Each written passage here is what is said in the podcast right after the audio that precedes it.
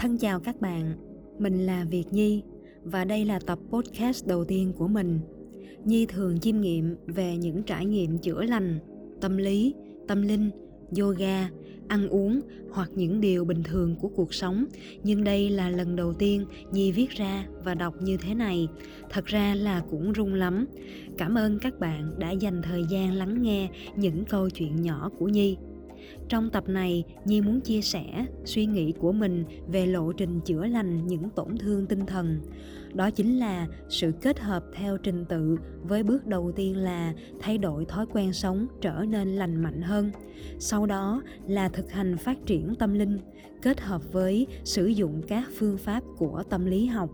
Nhi nhận ra điều này từ quá trình chữa lành cho chính mình những thói quen sống thiếu khoa học như ngủ quá trễ đọc quá nhiều bài viết hay các video tiêu cực trên mạng, lười tập thể dục, vân vân là rào cản khiến chúng ta tiếp tục xa lầy vào nỗi buồn, không có cơ hội sáng suốt nhìn vào bên trong chính mình. Nên bạn cần tạo ra môi trường hỗ trợ để cho sự chữa lành được diễn ra suôn sẻ.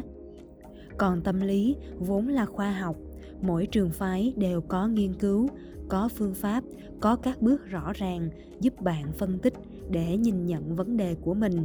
Tuy nhiên sẽ rất thiếu sót nếu bạn không có thực hành tâm linh thiền định bởi vì có nhiều điều mà áp dụng các bước trong tâm lý không cải thiện được.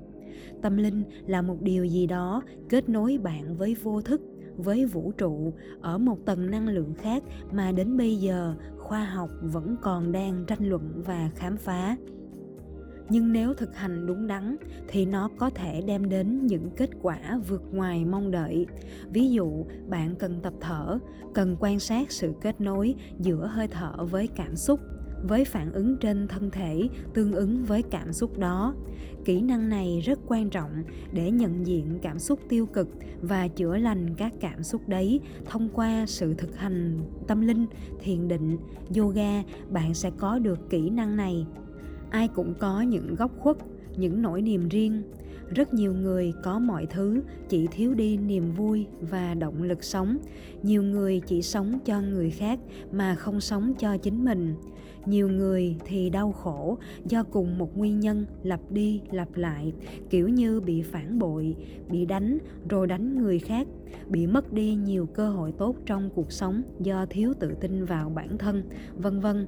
Nhi tin rằng đằng sau mỗi câu chuyện đều có một hoặc nhiều bài học cần chúng ta chiêm nghiệm để rồi bước qua và chuyển hóa để trở nên sáng suốt và hạnh phúc hơn. Tóm lại, theo Nhi thì bước 1 là thay đổi lối sống để trở nên lành mạnh và khoa học. Bước 2 là kết hợp giữa tâm linh và tâm lý. Nếu các bạn có cùng trải nghiệm về quy trình này hoặc có những ý kiến khác, hãy chân thành chia sẻ và chúng ta sẽ cùng học hỏi lẫn nhau. Cảm ơn các bạn đã lắng nghe và hẹn gặp lại các bạn trong tập sau.